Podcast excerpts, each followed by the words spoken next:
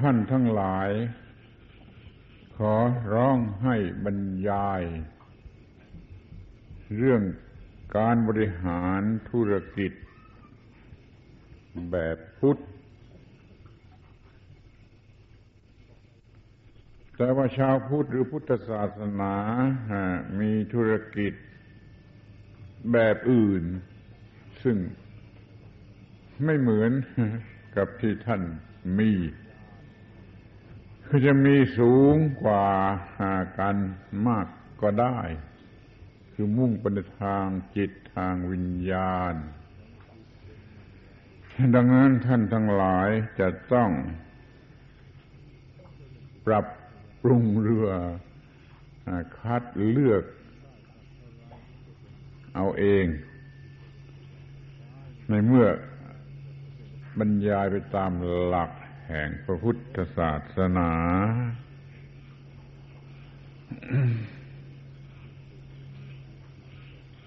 เราอยากจะมีแบบพุทธ ก็ถูก เพราะมันมีได้หลายแบบ เลือกได้หลายแบบ แต่วันนี้ก็จะพูดกันตามแบบพุทธนั้นก็ต้องพูดโดยหลัก ที่เป็นหัวใจของพุทธ จะเข้ากันได้เพียงไรก็อยู่ที่การปรับปรุงของท่านทั้งหลายเอง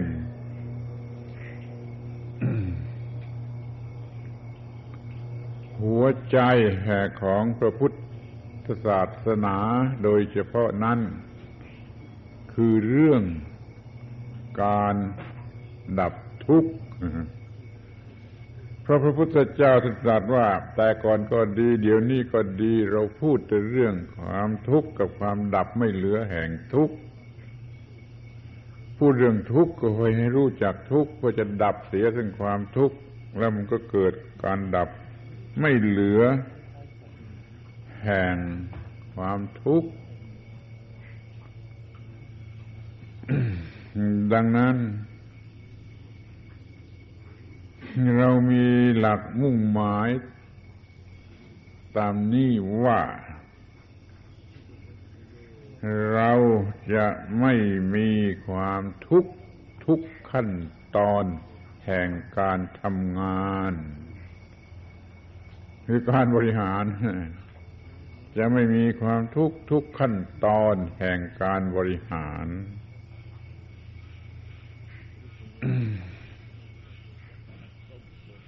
เมื่อคิดจะทำก็ต้องไม่เป็นทุกข์เมื่อเริ่มทำก็ไม่ต้องเป็นทุกข์กำลังทำก็ไม่ต้องเป็นทุกข์ทำเสร็จแล้วก็ไม่ต้องเป็นทุกข์ได้ผลก็ไม่ต้องเป็นทุกข์เก็บรักษาผลไว้ก็ไม่ต้องเป็นทุกข์ใช้ผลประโยชน์นั่นก็ไม่ต้องเป็นทุกข์ เดี๋ยวนี้ดูว่ามันจะเป็นทุกข์ไปเสียทุกขั้นตอน เพราะความหวังมันมีมากเกินไป มันทำด้วยความหวังไม่ได้ทำไม่ได้ทำด้วยสติปัญญา แต่ถ้าทำด้วยสติปัญญาตามหลักพุทธศาสนา มันจะทุกข์น้อยลงกว่านั้นมาก แม้ในกรณีที่ผิด วิตผิดผิดคาดสูญหายขาดทุนถูกโกง หรือวิบัติอะไรก็สุดท้าย มันก็ยังไม่เป็นทุกข์ ถ้าถือตามหลักพุทธศาสนาความผิดหวังหรือความทุกข์นั่นมันมีค่า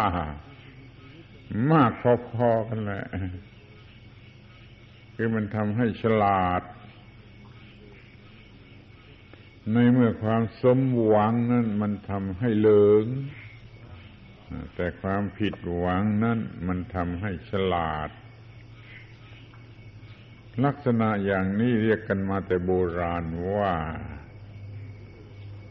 มีเพชรในหัวคางคก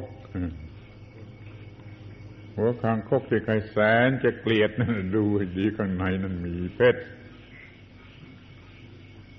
ในความทุกข์หรือความผิดหวัง ความขาดทุนอะไรก็ตามในนั้นมีเพชรคือจะทำให้พบ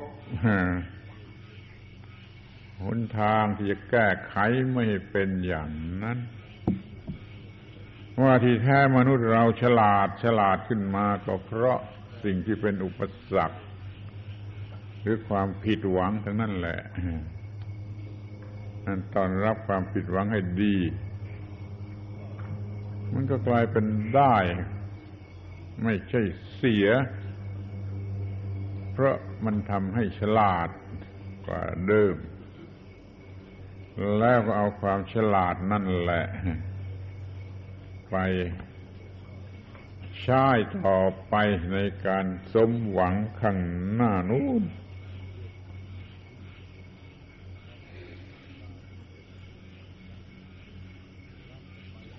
ความสมหวังมีได้ เพราะมีสติปัญญาสมบูรณ์บริหาร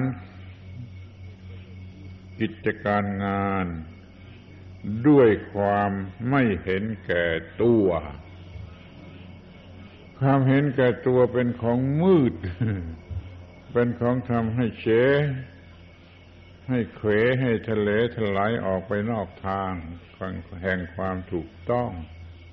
เพราะมันเห็นแก่ตัว มันไม่เห็นแก่ความถูกต้อง มันไม่เห็นแก่ผู้อื่น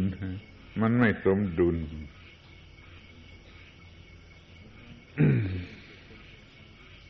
มีสติปัญญาหมายถึงมีอุดมคติ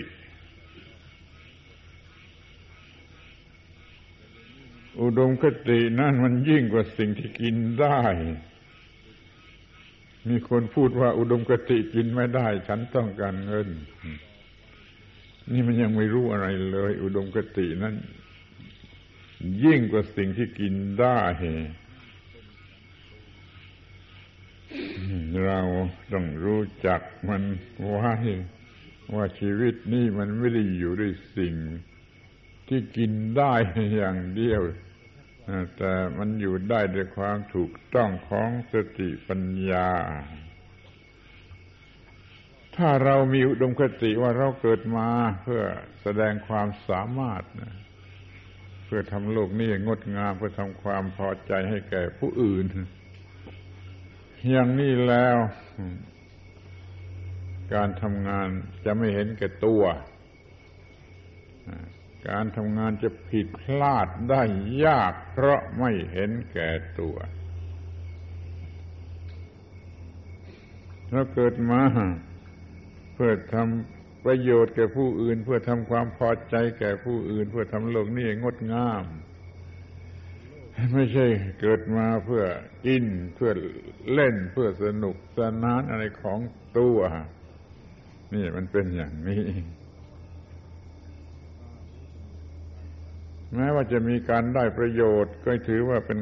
เอามาเป็นค่าใช้จ่ายเพื่อทำให้เราบำเพ็ญประโยชน์ แก่โลกหรือแก่เพื่อนมนุษย์ยิ่งยิ่งขึ้นไป เราก็ไม่งกเงินแต่เราอาจจะงกงาน งกงานไม่เป็นไร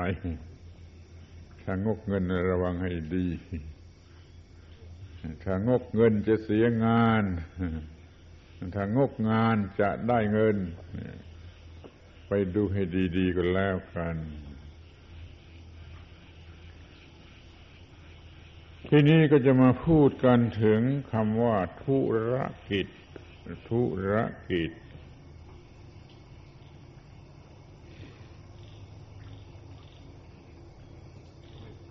ในความหมายทั่วไปมันก็คือการแสวงหาประโยชน์หาทางวัตถุ อย่างมีระบบ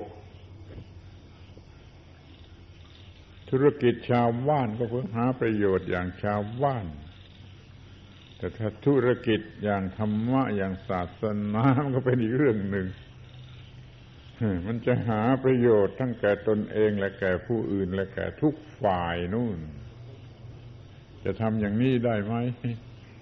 บริหารธุรกิจนี้เพื่อตนเองด้วยเพื่อผู้อื่นด้วยแก่เพื่อทุกฝ่ายด้วยจะทำได้ไหมถ้ามุ่งอย่างนี้นั่นแหละ มันจะมีธุรกิจแบบพุทธได้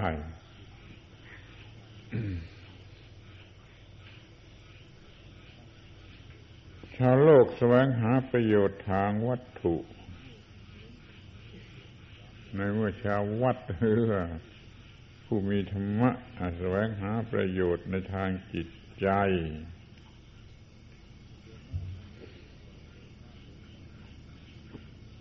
เดี๋ยวนี้ในชาวบ้านในหมู่ชาวบ้านในชาวโลกนะเขาไม่เห็นว่าการทำเพื่อกุศลสาธารณะเพื่อสันติภาพในโลกนี้เป็นธุรกิจ ที่ดูที่ไหนในโลกไม่เห็นว่าการทำประโยชน์สาธารณะหรือทำประโยชน์สันติภาพในโลกเป็นส่วนรวมนั่นเป็นธุรกิจไม่มีใครเห็นว่าเป็นธุรกิจ ยังมีสิ่งสิ่งหนึ่ง ซึ่งอาจจะไม่เคยได้ยินก็ได้ อยากให้ได้ยิน คือคำว่าชีวิตตะโวหารโวหาระถ้าจำไม่ดีชีวิตตะโวหาระ เป็นคำที่มีอยู่ในบาลีในพระคัมภีร์เป็นของเก่าแก่ก่อนพุทธกาลเป็นสนันตนธรรม มีมาแต่เมื่อไรก็ไม่รู้เขาเรียกว่าชีวิตตะโวหารโวหาระ แปลว่าการลงทุนค้าขายด้วยชีวิตคำว่าโวหารหรือโวหาระนั่นมันแปลว่า การทำให้เกิดผลขึ้นมาให้มากกว่าธรรมดา ในภาษาไทยในเมืองไทยคำว่าโวหาร โวหาร รู้จักแต่โวหารพูด โวหารพูด พูดให้เก่งเพื่อที่จะว่ามีโวหาร แต่ภาษาบาลีเดิมไม่ใช่เช่นนั้นโวหาระ แปลว่า การกระทำให้เกิดผลหรือเกิดกำไร คือการค้านั่นเอง เมื่อเรียกว่าชีวิตตะโวหารก็หมายความว่าทำชีวิต ให้เป็นการค้า จากการค้าด้วยชีวิตนั่นจะมีกำไรมหาศาลนี่มันเป็นธุรกิจ ในทางวิญญาณ ไม่ใช่ธุรกิจในทางวัตถุถ้าเห็นว่าชีวิตเป็นสิ่งที่ต้องได้ สิ่งที่ดีที่สุดที่ชีวิตจะได้แล้วมันก็ไม่มองกันแต่ในทางวัตถุ ทางวัตถุนี่มันเป็นเปลือก ทางจิตใจมันเป็นเนื้อใน ถ้าเราต้องการความสมบูรณ์ทั้งทางเปลือกและทางเนื้อในมันก็ต้องมีเรื่อง ทั้งทางกายและทางจิตใจ ซึ่งรวมกันแล้ว เรียกว่าชีวิต ชีวิตนี้ธรรมชาติให้มาเป็นเดิมพัน เดิมพันหรือเป็นทุนต้นทุนสำหรับเอามาผลิตผลให้มากขึ้นไป เอง เอาโดยตนเองที่เรียกว่าการค้าขายนั่นแหละ ธรรมชาติให้มาเป็นเดิมพันเป็นต้นทุน ถ้าใครรู้จักใช้ถูกต้อง มันจะเกิดกำไรมหาศาลได้สิ่งที่เรียกว่าดีที่สุด ที่มนุษย์จะทำได้มันก็กลายเป็นเรื่อง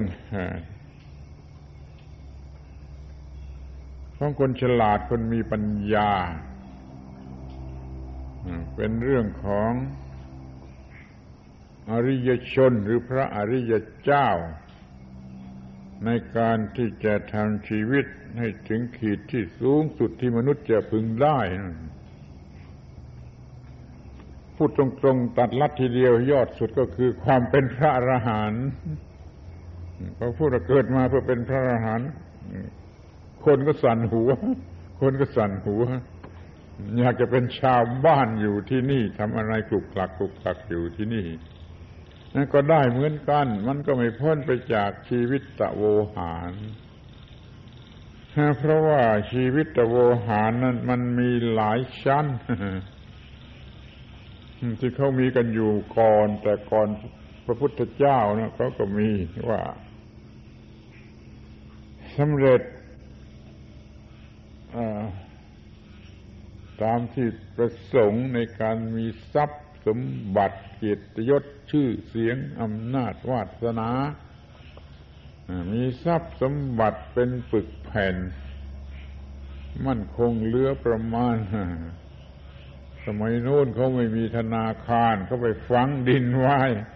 สำรองในการใช้มีอยู่ในบ้านเรือนสำหรับใช้แล้วก็มอบให้ลูกให้หลาน พื่อดำเนินกิจการต่อไป มีทั้งสังหาริมทรัพย์อสังหาริมทรัพย์ ผู้ประสบความสำเร็จเช่นนี้ก็เรียกว่าประสบความสำเร็จ ในชีวิตตโวหารเหมือนกัน ในความหมายครั้งกระนู้นทั้งนั้นของพวกนั้นผู้ประสบความสำเร็จชีวิตโวหารในรูปนี้เขาก็ สบายปลดตัวออกจากโลกตามสมควร นุ่งผ้าขาวสวมเสื้อขาวใส่รองเท้าขาวกั้นร่มขาว เที่ยวเดินอยู่ตามริมแม่น้ำลานหญ้าสบายระรื่นด้วยลมพัดที่สำเร็จชีวิตทโวหารแบบนี้ การค้าขายในชีวิต ของเขาแบบนี้เขาถือว่าสูงสุดแล้ว แต่พอมาถึงพระพุทธเจ้าท่านไม่เอาอย่างนั้น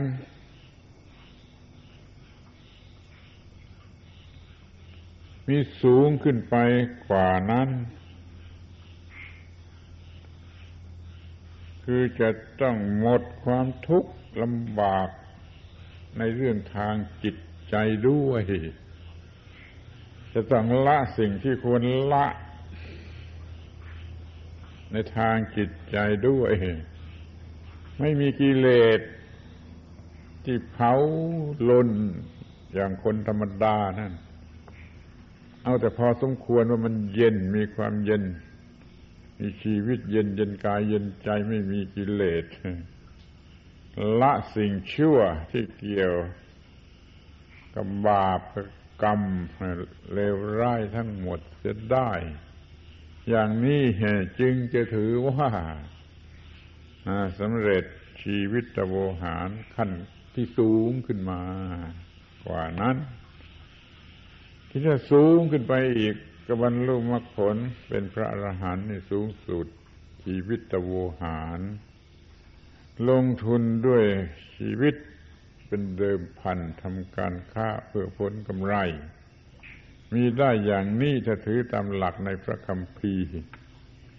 ที่มีอยู่ ทีนี้บริหารธุรกิจของคุณนี่ไม่รู้ว่าจะเอากันเท่าไหร่เอากันเพียงไร เอากันระดับไหน เพียงจะจะได้ นุ่งผ้าขาวห่มผ้าขาวสวมรองเท้าขาวกางร่มขาวเธอเดินเล่นอยู่ตามริมแม่น้ำนี่จะไม่ได้ก็มั้งเพราะมันอยู่ในโลกที่มีกิเลสตัณหา อันไม่มีที่สิ้นสุด แล้วยังเต็มไปด้วยอันธพาลยังต้องสู้รบกับอันธพาลอย่างนี้ มันก็ไม่ไม่ถึงขนาดที่เรียกว่า ที่น่าพอใจ มีทรัพย์สมบัติพอตัวไม่ไม่ต้องมากมายเป็นมหาเศรษฐี ถ้าเป็นได้ก็ดี แล้วก็มีเกียรติยศชื่อเสียงพอตัว เป็นที่เคารพนับถือไว้วางใจของเพื่อนมนุษย์ แล้วก็มีมิตรภาพ ที่แท้จริงที่มั่นคง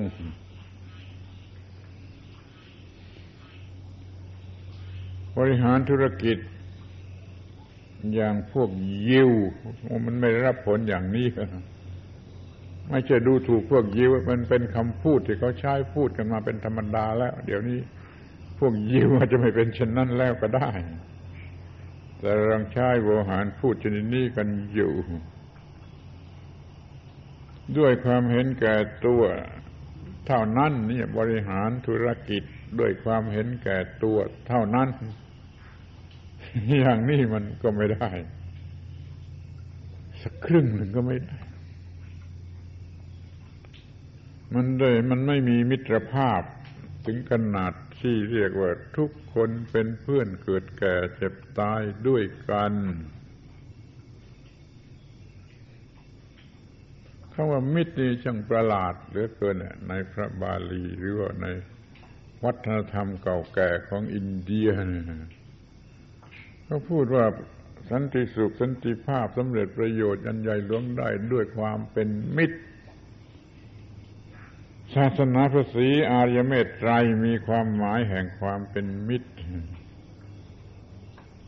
จะเล่าเรื่องนิทานประกอบ นิทานทางธรรมะที่มันมีอยู่ในพระคัมภีร์ว่าลูกเศรษฐีสี่คนออกไปดักขอเนื้อจากนายพราน ที่ไปล่าเนื้อมาจากในป่านะ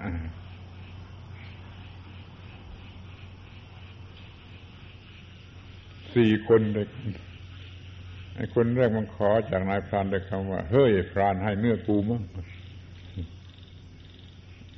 พรานมันก็ตัดชิ้นพังผืดพังผืดทั้งหลายให้ไปให้คน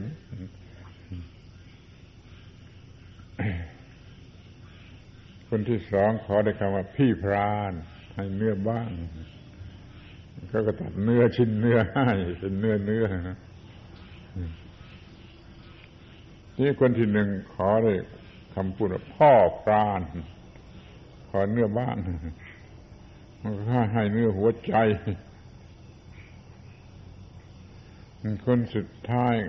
ใช่ครับเพื่อนขอเนื้อบ้าง มันให้หมดเลย มันให้ทั้งหมดเลย ให้ทั้งเกวียนเลย ดูความหมายของคำว่าเพื่อนเขาหวังหรือเขายึดเป็นหลักยิ่งกว่าที่จะเป็นอะไร เป็นนายเป็น พี่หรือเป็นพ่อหรืออะไรซะอีกเพราะความเป็นเพื่อน เพราะมันมีความหมายใหญ่หลวงมาก ถ้ามันเป็นเพื่อนมันเป็นเพื่อนอย่างเพื่อนเกิดแก่เจ็บตายด้วยกันทั้งโลกเป็นพ่อเป็นแม่เป็นพี่นี่มันคนสองคนเท่านั้นสองสามคนเท่านั้นโลกเรานี่จะประสบสันติภาพได้โดยเพราะมีความเป็นเพื่อน ตามความหมายทางศาสนาว่าเป็นเพื่อนเกิดเพื่อนแก่เพื่อนเจ็บเพื่อนตาย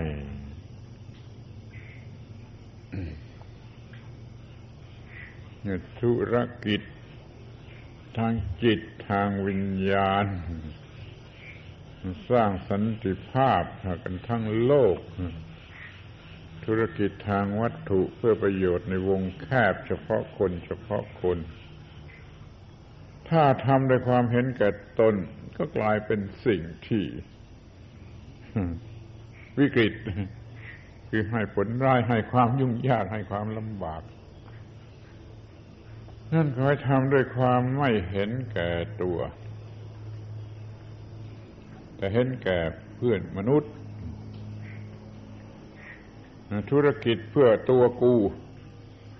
ธุรกิจเพื่อสังคม ธุรกิจเพื่อโลก มันมีอยู่เป็นชั้น ๆประโยชน์ก็มีทั้งเป็นชั้นๆ ประโยชน์ทางวัตถุประโยชน์ทาง ร่างกายร่างจิตใจวิญญาณเหล่านี้มันก็มีอยู่เป็นชั้นๆ พุทธศาสนามุ่งบทธุรกิจเพื่อกำจัดความทุกข์โดยสิ้นเชิงมือนกับที่กล่าวแล้วในพระพุทธภาษิตข้างต้น เราจะมาถือเป็นหลักได้ก็เพียงว่า เราจะไม่มีความทุกข์ในการบริหารทุกขั้นตอน ดังที่กล่าวมาแล้ว ว่า ตอน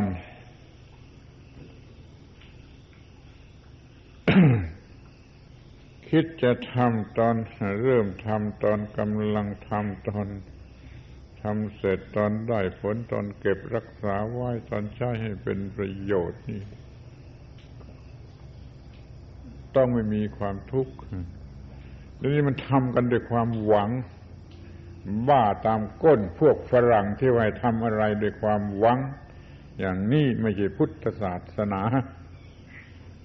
พุทธศาสนาต้องทำด้วยสติปัญญา ไม่ทำด้วยความหวัง ถ้าทำด้วยความหวัง พอเริ่มคิดจะทำนั่นก็เป็นทุกข์ด้วยความหวังเลยความหวังก็กัดเอากัดเอาตลอดเวลากำลังทำทำเสร็จแล้วไม่ได้ผลมันแล้ว มันก็ยังกลัวอยู่นั่นแหละยังหวาดระแวงอยู่นี่ยมีเงินฝากไว้ในธนาคาร แต่ของจริงมาซุ้มอยู่บนหัวโดยความวิตกกังวลอยู่นั่นตลอดวันตลอดคืน มันทำด้วยความหวัง มันทำด้วยความอยาก มันทำด้วยกิเลสตัณหาผลมันก็เป็นอย่างนั้น คุณจะกล้าหรือไม่กล้าที่จะทำด้วยสติปัญญา ไม่ทำด้วยความหวัง บางคนพูดว่าถ้าไม่มีความหวังก็ทำอะไรไม่ได้ทำอะไรไม่ได้ ไม่มีอะไรเป็นโมติฟกระตุ้นให้ทำนั่นมันหลับตาพูด สติปัญญาเป็นโมติฟยิ่งกว่าความหวัง ถ้าจะทำแบบชาวพุทธต้องทำด้วยสติปัญญา อย่าทำด้วยความหวังเลยนี่ขอให้เข้าใจอย่างนี้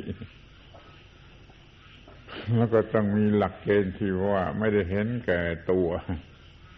แต่เห็นแก่ความถูกต้องและเห็นแก่เพื่อนมนุษย์อ๋อทีนี้ก็มาพูดถึงคำว่าบริหารบริหารกันบ้าง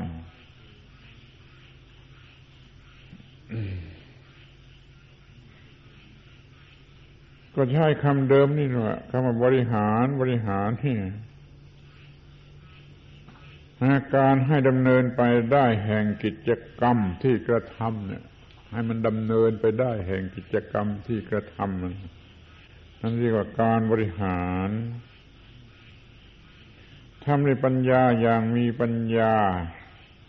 มีปัญญาเป็นเครื่องผลักดันหรือจะเรียกว่าเชื่อเชิญให้ทำก็ได้ ราะถ้าทำด้วยปัญญามันไม่กดขี่มันไม่เผาลนอะไรถ้าทำด้วยความหวังมันกดขี่เผาลนถ้าทำด้วยปัญญามันมีสภาพเหมือนเชื่อเชิญพูดจาดีๆอ่อนหวานให้ทำถ้ามันไม่ร้อน มันเป็นเรื่องที่เย็น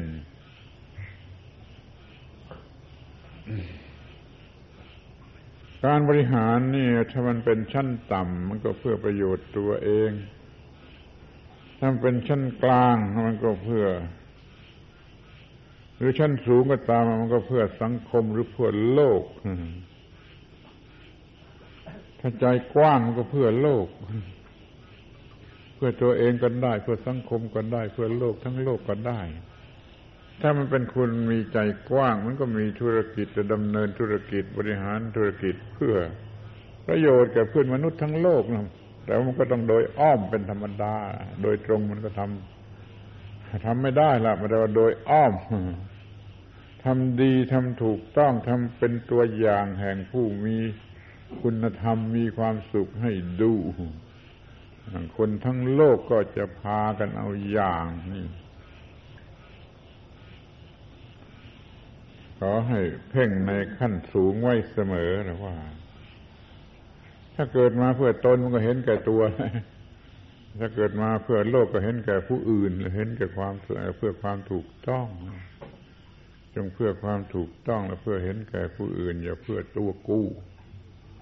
ถ้าเพื่อกูเพื่อตัวกูมันจะหดเข้ามาแล้วมันจะมืดแล้วมันจะผิดไม่ทันรู้จิตใจมันก็ไม่เบิกบานความเมตตากรุณา มันก็ไม่ค่อยมีความซื่อสัตย์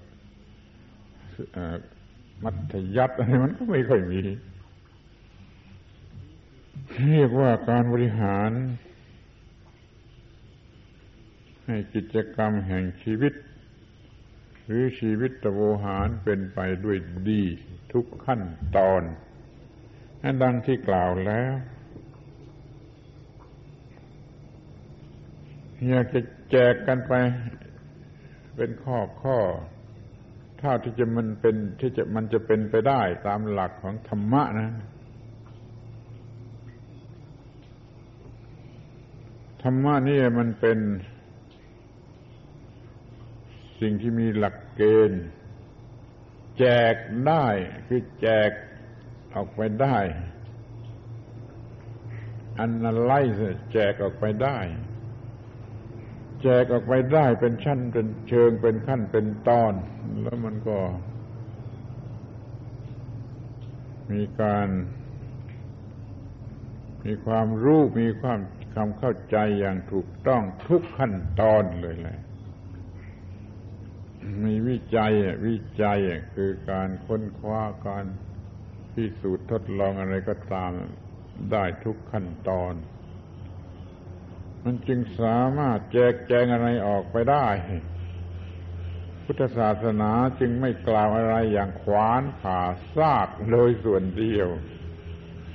แต่สามารถแจกแจงให้เป็นชั้นเป็นเชิงเป็นขั้นเป็นตอนเป็นรูปเป็นแบบให้เหมาะแก่สัตว์ทุกคนในโลกซึ่งมีหลายชนิดไม่เหมือนกัน ฉลาดที่สุดก็มี ไม่สู้จะฉลาดก็มี ครึ่งฉลาดก็มีโง่ก็มีโง่ที่สุดก็มีแล้วมันก็ไม่อาจจะถือหลักเกณฑ์เดียวๆกันได้ มันจึงต้องจำแนกแจกแจงออกไปแล้วก็จะพบสิ่งที่เหมาะสมแก่ชั้นนั้นๆระดับนั้นๆนี่เรามีหลักอย่างนี้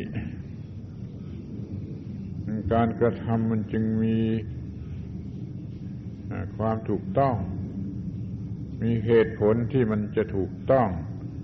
เพราะการจำแนกแจกแจงหรือแยกแยะด้วยสติปัญญา อย่างคำบริหารนี่อย่างแรกมันก็บริหารการงานนั่นเอง บริหารระบบงาน ให้มีความเป็นไปได้ของ ระบบงาน ซึ่งมันมีทั้งการป้องกันและการแก้ไขอุปสรรค งานนี้ต้องมีอุปสรรค ต้องผ่านอุปสรรค ต้องฝ่าอุปสรรค มันจึงจะถึงได้ เช่นลงต้องลงทุนด้วยเหงื่ออย่างนี้เป็นต้นก็มีแม้จะลงทุนด้วยเงินมันก็ยังมีอุปสรรค ต้องรู้จัก ป้องกันอุปสรรค มีสติปัญญาป้องกันอุปสรรค ล่วงหน้าเนิ่นเนิ่นนี่อย่างหนึ่ง แล้วก็มีสติปัญญาจะแก้ไขเฉพาะหน้าหรือตลอดกาลได้อย่างดีเกี่ยวกับสิ่งที่เรียกอุปสรรคนั้นต้องใช้ทั้งการป้องกันและการแก้ไข สติปัญญาไม่พอมันก็ไม่มีความคิดที่จะป้องกันได้อย่างรอบคอบมันก็น่าจะศึกษากันให้เพียงพอ มันจึงจะป้องกันได้โดยล่วงหน้า มาถึงข้าวก็แก้ไขอย่างเฉพาะหน้าพิธีก่อนหรือเฉพาะ หรือตลอดกาลไปเลย เรียกว่าการแก้ไขที่ถูกต้องาการบริหารงานนี่มันเต็มไปด้วยความรู้ชนิดที่จะป้องกันอุปสรรคและแก้ไข อุปสรรค มันก็ไม่มีอุปสรรค มันก็มีการเดินไปข้างหน้า นั่นก็คือผลกำไร หรือผลที่เป็นวัตถุที่ประสงค์มุ่งหมายจะเป็นพระอรหันต์ก็ได้ แต่เดี๋ยวนี้เราไม่ต้องการใช่ไหมเราต้องการที่ว่าประโยชน์ในโลกนี้ประโยชน์ทางสังคมในโลกนี้มันก็บริหารงานระบบการงานให้มันเป็นไปได้ มันไม่ชะงักงันแล้วมันก็ก้าวหน้าเพราะรู้จักป้องกันและอุปแก้ไขอุปสรรคดังกล่าวแล้ว ที่นี่ก็บริหารเงินในที่นี้หมายถึงทุนคำว่าเงินนั้นหมายถึงทุนคำว่าทุนนั้นตรงกับความหมายที่สำคัญที่สุด อย่างยิ่งในพระพุทธศาสนาคือสิ่งที่เรียกว่าเหตุว่าปัจจัย สิ่งทั้งหลายมันมีเหตุมีปัจจัยอย่างช่วยเหลือไม่ได้ สิ่งทั้งหลายมันอาศัยเหตุอาศัยปัจจัยมันจึงจะเกิดขึ้น และวิวัฒนาการไอ้เงินหรือทุนเป็นปัจจัยสำคัญเบื้องต้น เพื่อความงอกงาม แต่ว่ายังมีส่วนประกอบอื่น ๆ ซึ่งจะเรียกว่าเป็นทุนก็ได้ คือความสามารถหรือสมรรถนะของผู้ดำเนินงานเรื่องของตัวเองนี่มันก็เป็นทุนชนิดหนึ่งเหมือนกันมันเป็นทุนทางสติปัญญา ถ้าไม่มีทุนทางสติปัญญา ไอ้ทุนที่เป็นเงินเป็นทองมันก็เป็นไปไม่ได้ นั้นคอยมองเห็นว่าสติปัญญามันก็เป็นทุนอย่างยิ่งเป็นทุนเหลือประมาณ ที่จะทำให้ทุนที่เป็นวัตถุเป็นเงินเป็นของเป็นกำลังเป็นนี่สำเร็จประโยชน์ได้ด้วยดี เราจึงเรียกว่ามีทุนที่ถูกต้อง ทั้งทางฝ่ายวัตถุและฝ่ายจิตใจ คือทั้งฝ่ายรูปธรรม และทั้งฝ่ายนามธรรมนี่เป็นการบริหารทุน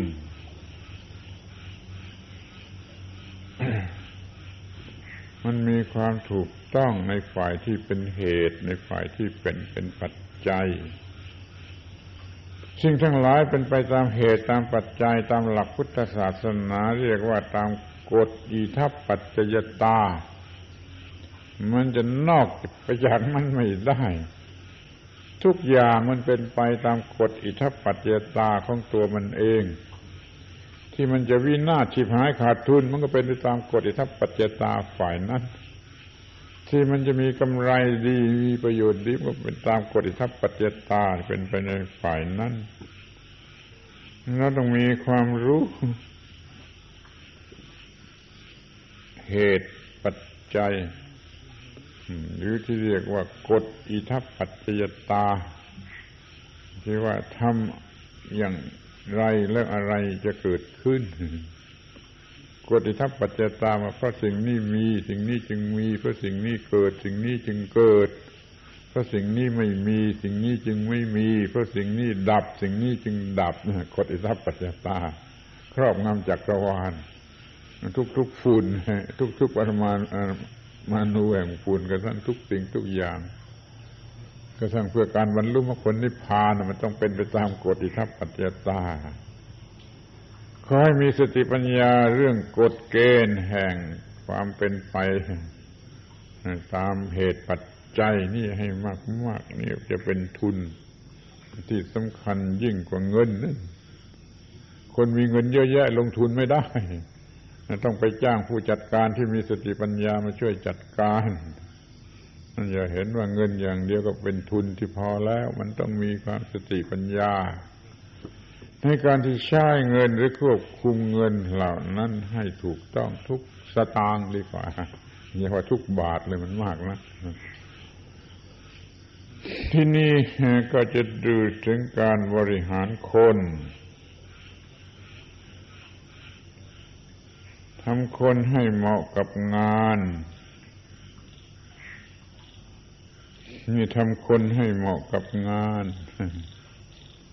ถ้าหาคนที่เหมาะกับงานไม่ได้ มันก็ต้องสร้างคนที่เหมาะกับงาน บริหารคนนี่มันยากกว่าบริหารวัตถุ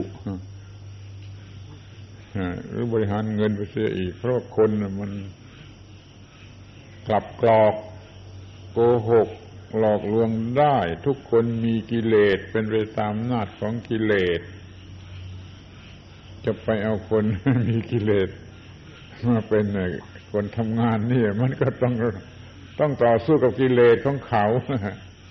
ต้องต่อสู้กับความโง่ของเขา ต่อสู้กับกิเลสของเขา ต่อสู้กับความไม่ภาษีภาษาของเขาเนี่ยลำบากเหลือเกินที่ต้องต่อสู้กับความโง่ คนโบราณเขาไปสู้กับเสือที่กว่าไปสู้คนโง่ไป ยุ่งกับคนโง่ ไปเถียงกับคนโง่เนี่ยไปเถียงกับเสือจะดีกว่าเสือกัดทีเดียวตายแต่ทำกับคนโง่นี่มันไม่มีที่สิ้นสุด มันกัดไม่มีที่สิ้นสุดเราต้องเตรียมตัวสำหรับที่จะเผชิญกับคนโง่แม้เขาจะซื่อสัตย์และหวังดีแต่เขาเป็นคนโง่ คุณคิดซื่อสัตย์ทำไมพอต้อง ไม่โง่ด้วยแล้วเขาจะต้องเป็นคนไม่เห็นแก่ตัวนั่นแหละเดี๋ยวนี้เรามีกิเลสด้วยกันทั้งนั้น เจ้าของงานก็มีกิเลส ลูกจ้างก็มีกิเลส เราก็มีกิเลส คนใต้บังคับบัญชาก็มีกิเลส นั่นแหละมันลำบากที่กิเลส มันปรับกันไม่ค่อยจะลงนั้นผู้บริหารงานจึงต้องเป็นคนที่สามารถกว่านะหรือมีความเป็นคนมากกว่า จึงจะบริหารผู้ที่มีความเป็นคนน้อยกว่านั้นได้ ให้บริหารคนให้เหมาะกับงาน ถ้ามันไม่มีคนที่เหมาะกับงาน เราต้องสร้างเขาให้เหมาะกับงาน มันจึงจะทำไปได้ เราจะต้องมอบหมายให้เขารับภาระตัดตอน เขาต้องฉลาดพอที่จะทำไม่ให้เสียหาย ถ้าเราจะใช้เขา เราต้องไหว้ใจเขา ภาษิตจีนเขาว่าอย่างนี้ ถ้าจะใช้เขาจะจ้างเขาต้องไว้ใจเขา ถ้าไม่ไว้ใจเขาก็อย่าใช้เขาหรืออย่าจ้างเขาหมายความมันต้องมอบงานให้อยู่ในความรับผิดชอบของผู้ที่อยู่ใต้บังคับบัญชา ที่ไว้วางใจได้ ยังจะต้องมี อุดมคติ อย่างเดียวกันด้วย ถ้าลูกจ้างมีอุดมคติอย่างนายจ้างอย่างหัวหน้า งานอย่างลูกน้องอย่าง อุดมคติมันไม่ตรงกัน มันก็เดินกันคนละทาง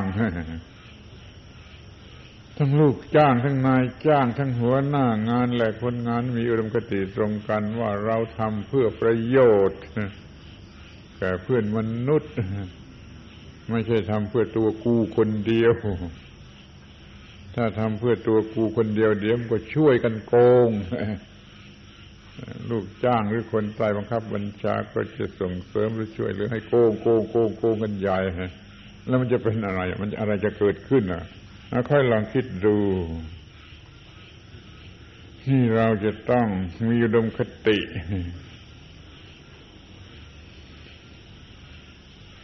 ของความเป็นมนุษย์ให้ได้สิ่งที่ดีที่สุดของความเป็นมนุษย์เหมือนด้วยกันด้วยกันกัน การบริหารคนที่มันยังมีสิ่ง ลึกลับอย่างหนึ่งคือ เครื่องยึดเหนี่ยวน้ำใจ เราไว้ใจเขาเรารักเขาเราหวังดีต่อเขาเดี๋ยวนี้เป็นเครื่องยึดเหนี่ยวน้ำใจ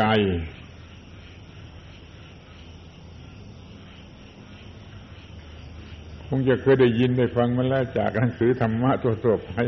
เรื่องสังฆวัตถุ การเอื้อเฟื้อเผื่อแผ่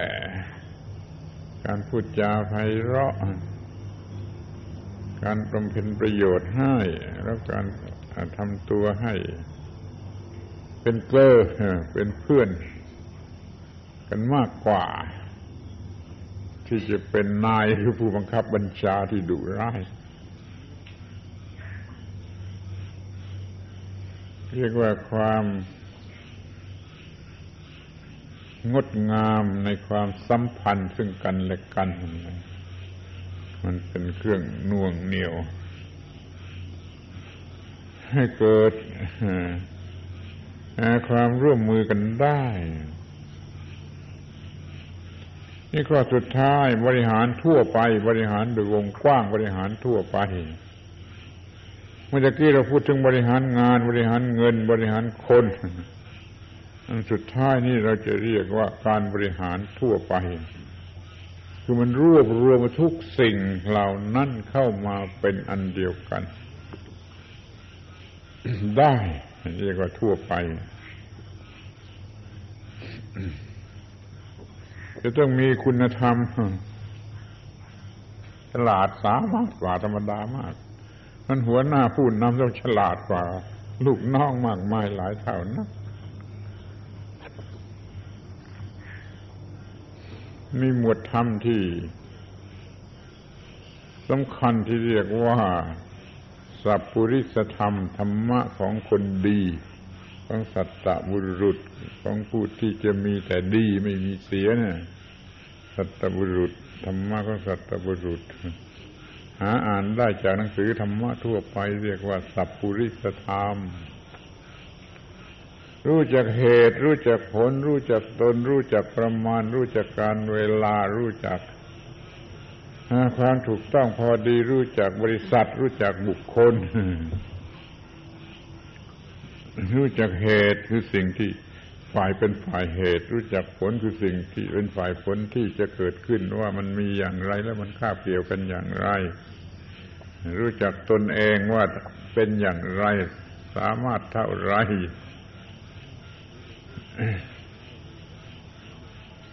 รู้จักการรู้จักเวลาที่ถูกต้องที่เหมาะสม ไม่ผิดการไม่ผิดคาละ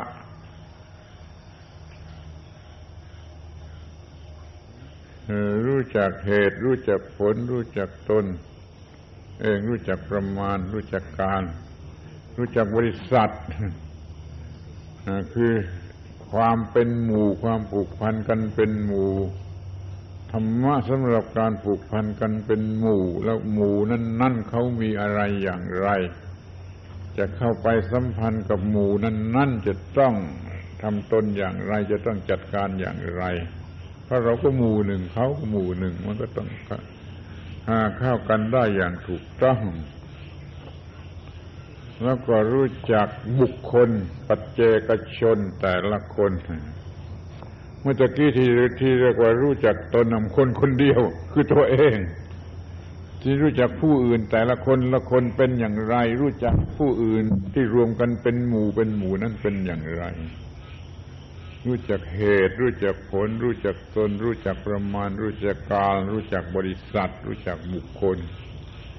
ย่อมจำง่ายก็อย่างนี้ ถ้ามีความรู้อย่างนี้เพียงพอแล้วนั่นสามารถบริหารได้ทั้งหมด บริหารทั่วไปบริหารได้ทั้งหมดแหละปัจจัยสำคัญอีกอันหนึ่งก็คือสัมมาทิฏฐิ ถ้าจะบริหารกันเป็นการทั่วไปต้องมีสัมมาทิฏฐิความเข้าใจที่ถูกต้อง มีความถูกต้อง ในความคิดความเห็นความเข้าใจความรู้สึก ไม่เป็นมิจฉาทิฏฐิ มีกันทั้งสองฝ่ายทั้งฝ่าย ผู้บังคับบัญชา หัวหน้างานและลูกน้องผู้ใหญ่อยู่ใต้บังคับบัญชา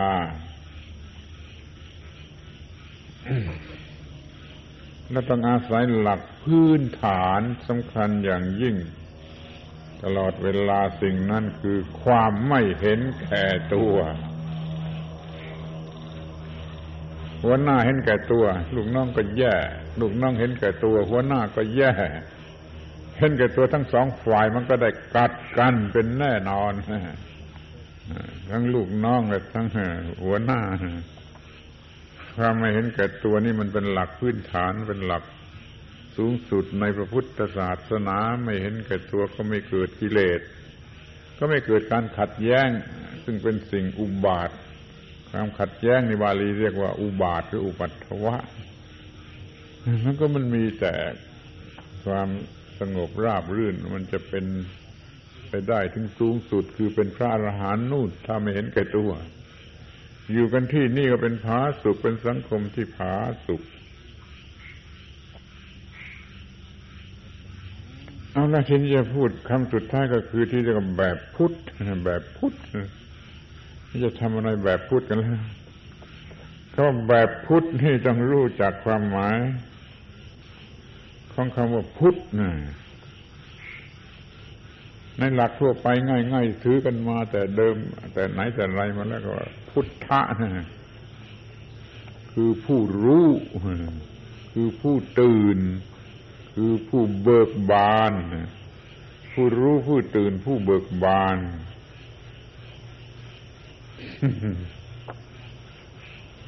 มันจะเป็นได้เพราะไม่เห็นแก่ตัว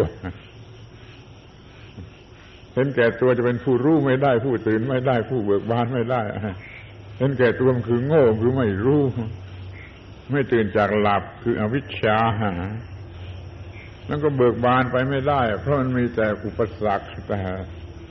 ศัตรู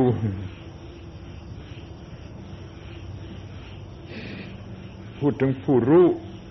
ก่อน ผู้รู้ก็คือรู้สิ่งที่ควรรู้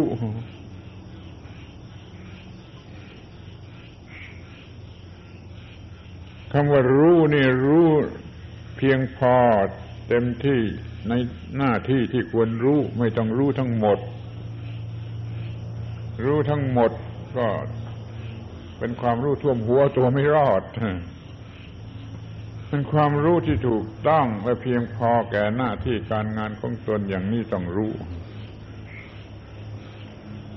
แล้วขอบอกว่าต้องมีสิ่งที่ควบคุมความรู้นะ เดี๋ยวนี้การศึกษาในโลกนี้บ้าบอที่สุด มีแต่ให้รู้รู้รู้ฉลาดฉลาดฉลาด แล้วไม่มีอะไรควบคุมความฉลาด มันก็เอาความฉลาดไปใช้เพื่อเห็นแก่ตัวสบายเลย มันเอาความรู้ความฉลาดใช้เพื่อเห็นแก่ตัวอย่างนี้เรียกว่าไม่รู้หรอกคือไม่รู้มีผลเท่ากับไม่รู้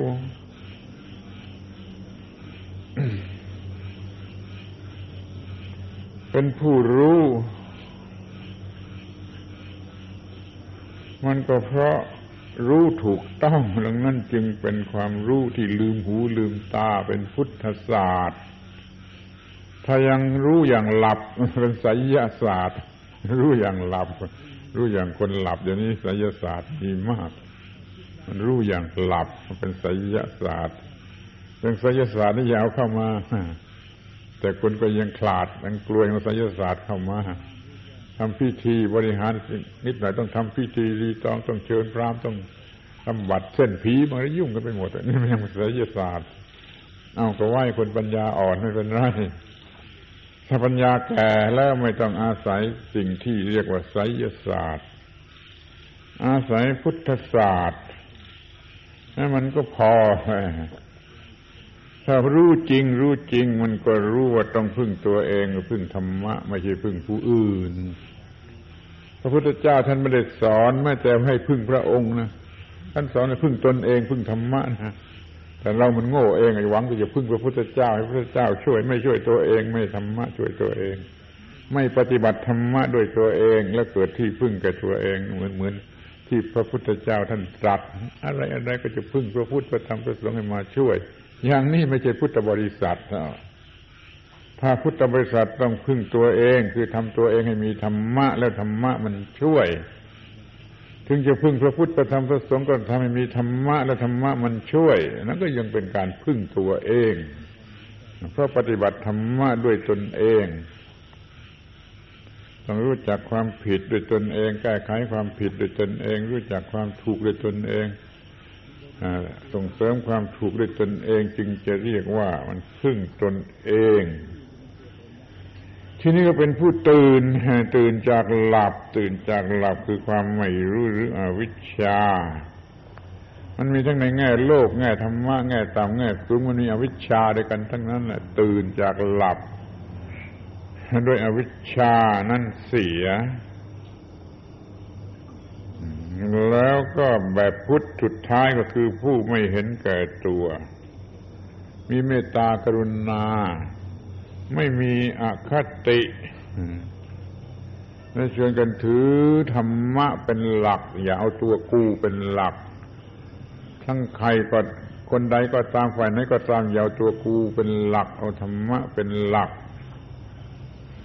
เนี่ยเป็นผู้ไม่เห็นแก่ตัว แต่เห็นแก่ธรรมะ มันก็จะสามารถบริหารลุล่วงไปได้ด้วยดี ทบทวนถ้าเป็นแบบพุทธต้องเป็นผู้รู้เป็นผู้ตื่น เป็นผู้เบิกบาน เป็นผู้ไม่เห็นแก่ตัวเนี่ยจะเป็นแบบพุทธจงบริหารโดยการเป็นผู้รู้ผู้ตื่น ผู้เบิกบานด้วยความไม่เห็นแก่ตัว โอ้คำว่าเบิกบานนั่นนะมันหมายความว่าพอใจอยู่ด้วยการแก้ปัญหาได้ทุกปัญหาไม่หุบไม่เหี่ยวไม่เศร้าไม่ทุกข์ ไม่ท้อถอยม้โดยความผิดหวัง ผิดหวังก็ไม่ท้อถอยยังเบิกบานอยู่ รับเอาความผิดหวังมาสร้างความฉลาดกันใหม่ก็เบิดเบิกบาน ไม่มีไม่มีความทุกข์ไม่มีความหบหบหุดเหี่ยว ผู้รู้ผู้ตื่นผู้เบิกบาน ผู้ไม่เห็นแก่ตัว จงถือหลักอันนี้เป็นการบริหารธุรกิจใด ๆ ชั้นไหนระดับไหนก็โดยความเป็นพุทธบริษัท พุทธะผู้รู้ผู้ตื่นผู้เบิกบานผู้ไม่เห็นแก่ตัวเอาละสรุปความว่า บริหารด้วยสติปัญญานี่เพราะมีสติปัญญา เป็นบัณฑิตดำเนินประโยชน์กิจด้วยปัญญา อย่าดำเนินด้วยกิเลสตัณหา ไอ้ความหวังมันเป็นกิเลสตัณหา ตัณหาก็คือความหวัง แต่ว่าความต้องการหรือวัตถุประสงค์นั้นมีได้ ตั้งความหวังไว้ถูกต้องแล้วหยุดความหวังเสียทำไปด้วยสติปัญญาอย่าให้ความหวังมันหวังกัดกร่อนหัวใจอยู่เรื่อย เอาสติปัญญาเป็นตัวประธาน อย่าให้กิเลสตัณหาหรือความหวังเป็นตัวประธาน อนเด็กๆให้อยู่ด้วยความหวังจะเป็นโรคภัยไข้เจ็บตายกันหมดนะให้เป็นอยู่ด้วยสติปัญญาเถิด บริหารด้วยความไม่เห็นแก่ตัว เกิดมาเพื่อทำให้ผู้อื่นสบายใจ เราอยู่คนเดียวในโลกไม่ได้ เขาให้เราอยู่คนเดียวในโลกยกโลกทั้งหมดให้เราอยู่คนเดียวก็เราก็อยู่ไม่ได้การบริหารธุรกิจใดๆไม่สามารถจะทำให้คนทั้งโลก ยกโลกทั้งหมดให้แก่เราไม่มีแต่แม้จะมีได้เราก็อยู่คนเดียวไม่ได้ ในโลกนี้ไม่ให้เขาเป็นจะให้เราเป็นเจ้าของโลกทั้งหมดเราก็อยู่ไม่ได้ทำไปไม่ได้เพราะมันต้องเนื่องกัน ไม่ว่าคนไม่ว่าสัตว์ ไม่ว่าต้นไม้ ต้องเนื่องกันทั้งนั้นน่ะ มันจึงต้องนึกถึงว่าอยู่ร่วมกัน เกิดมาเพื่ออยู่ด้วยผู้อื่นต้องช่วยกันทำให้สบายใจสร้างโลกนี้ ให้งดงาม อยู่อย่างเพื่อนเกิดแก่เจ็บตายด้วยกัน วัตถุประสงค์หรืออุดมคติ อันนี้มันสูงเกินไปไหมถ้าสูงเกินไปก็ตามใจไม่ต้องเอาก็ได้ แต่ถ้าตามหลักพุทธศาสนานี่คือพอดีถูกต้อง ถูกต้องตั้งแต่วัตถุประสงค์ ถูกต้องทั้งการกระทำถูกต้องทั้งผลแห่งการกระทำพุทธบริษัทจะต้องเป็นผู้รู้ผู้ตื่นผู้เบิกบานด้วยสติปัญญาและสัมมาทิฏฐิ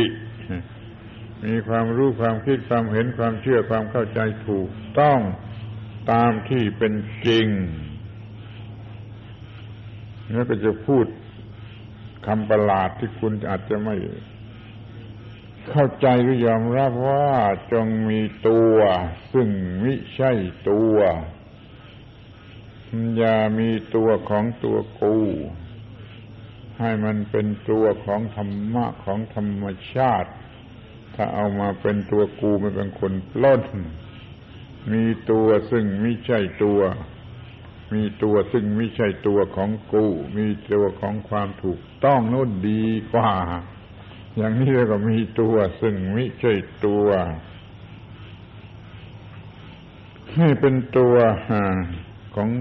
เพื่อนมนุษย์ทุกคนดีกว่า ถ้าจะมีตัวก็ให้เป็นของเพื่อนมนุษย์ทุกคนดีกว่า อย่ามีตัวเป็นของตัวหรือเป็นตัว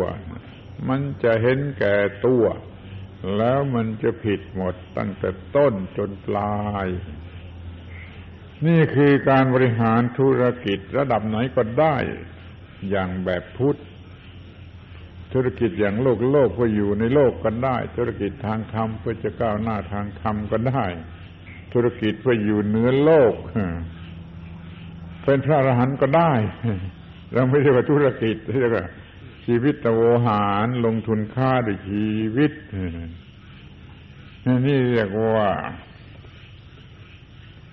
บริหารกิจหรือธุระแห่งชีวิตด้วยความเป็นพุทธตามแบบพุทธต้องเป็นอย่างนี้ ไม่มีตัวเป็นของตัว มีตัวเป็นของเพื่อนมนุษย์ทุกคน ถ้ามากไปก็อย่าเอาเลยถ้าเห็นมันเป็นไปได้ก็เอา ถ้าพูดตามแบบพูดมันก็ต้องพูดอย่างนี้ พูดอย่างอื่นไม่ได้ พูดตามแบบพูดอย่างนี้